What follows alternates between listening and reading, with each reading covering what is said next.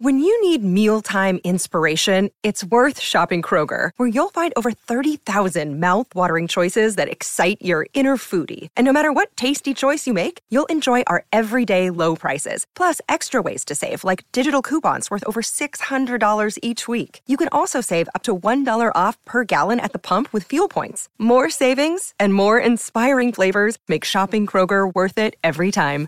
Kroger, fresh for everyone. Fuel restrictions apply. Before we start, please check out our new podcast, Good Sleep. Have you ever noticed how a calm mind can really set the stage for a good night's sleep?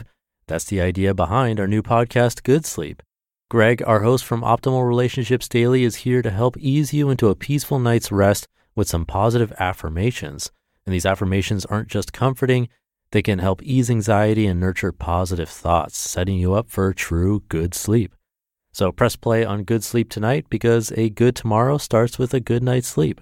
Just search for Good Sleep in your podcast app and be sure to pick the one from Optimal Living Daily. This is Optimal Living Daily, episode 1649. Why does being present matter? And do you take things personally? Both by Genevieve Douglas with woopa.com. And I'm Justin Malik, the guy that reads to you every single day of the year, including weekends and holidays, to help you live a more meaningful and positive life two posts today, both from woopa.com. So let's get right to them as we optimize your life. Why Does Being Present Matter? by Genevieve Douglas with woopa.com. Be in the now, he said for about the 16th time this class as he led us into a wide legged forward bend. Be in the now. Okay. Focus on my fatiguing hamstrings, now somewhere between a dull ache and a foaming burning feeling. I'm not sure what's so fantastic about the now. I'm definitely not enjoying this. Sweat is running into my eyes. Ew. When are we going to change poses? I really need to bend my knees. I might be close to tearing a muscle. Am I still in the now? I guess I'm frustrated. That's the now for me. Is that really what he wants me to be thinking? This is just a snippet of my crazy thought train during a few seconds of a yoga class in which I was struggling to be mindful.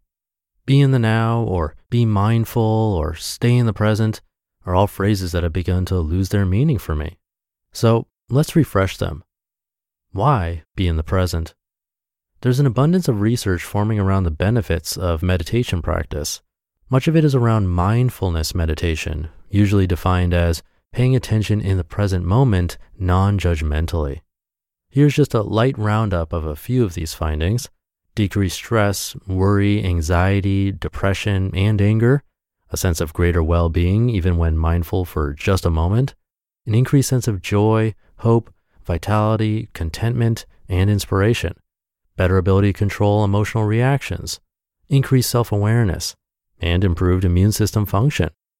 So, how does mindfulness work? A Buddhist model of mindfulness created by British Columbia researchers theorizes that every sensation we experience carries a feeling tone of pleasant, unpleasant, or neutral. We experience thousands of sensations in the space of a second, so we usually don't even notice this feeling tone, but it's the subtle pleasantness that creates desire, and the subtle unpleasantness creates aversion. For example, the uncomfortable tightness just below the ribs that indicates what we label hunger creates a desire for food. Because there are so many sensations passing so quickly, it's easier for our desires and aversions to become habit and then identity. As a result, we think we love chocolate, or we don't like our mother in law, or we need coffee every morning. Mindfulness allows us to break habits, habits in the way we think, feel, and behave. It's not the thought that counts.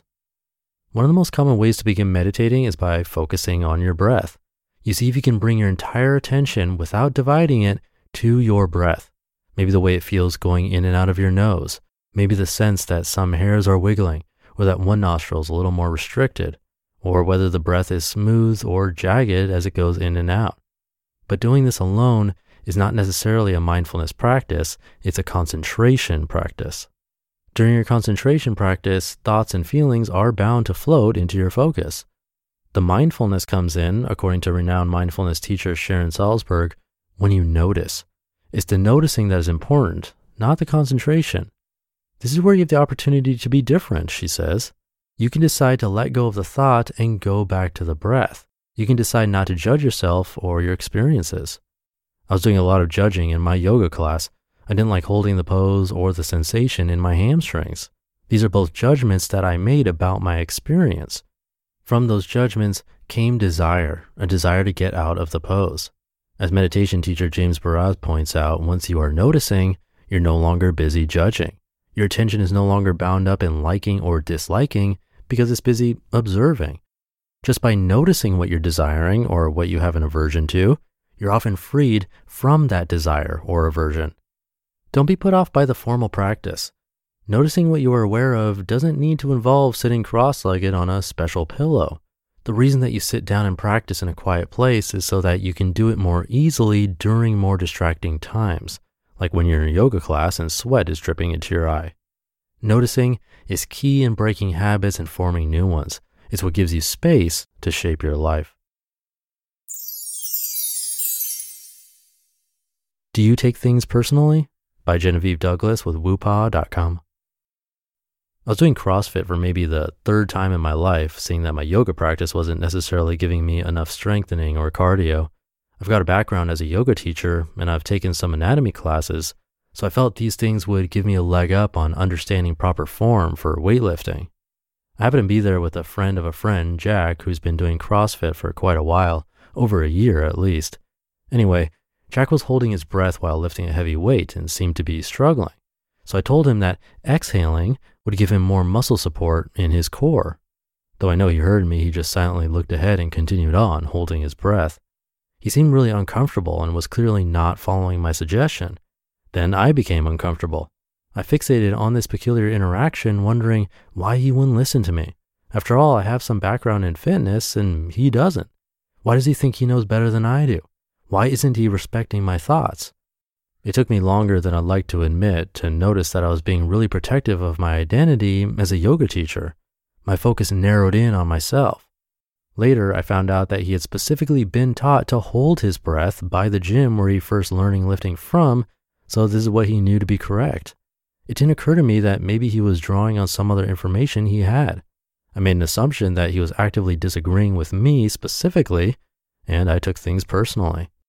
I think there are a lot of things I could pull out of this interaction the self focused spiral, the ruminating, the implications of respect. But what stood out most to me after reflecting on it was how much I clung to my yoga teacher identity. I've recently been attending Buddhist Dharma talks at various places, and the concept of identity is covered in anatta or not self. The notion of not self is not that you don't have a self, but that no one thing is yourself. It says that no one thing defines you and you are always changing. For example, I'm not a yoga teacher, but someone who sometimes teaches yoga. I'm not a writer, but I sometimes write. What's the benefit of thinking about it this way? It puts space between you and one particular identity. It helps in moments like the one with Jack, allowing me to step back and listen to him without any expectation one way or another. I don't need to know everything about the subject, and I don't need to see it as offensive if someone doesn't take my suggestions. Instead, thinking of myself as not that gives me a freedom to be whatever I need to be in any situation. If I had been looking at the situation without clinging so much to this identity, I could have seen that Jack didn't mean it personally, he just had his own technique. You just listened to the post titled why Does Being Present Matter? And Do You Take Things Personally? Both by Genevieve Douglas with woopaw.com. And that should do it for today. Have a great rest of your day, and I'll be back tomorrow as usual, where your optimal life awaits.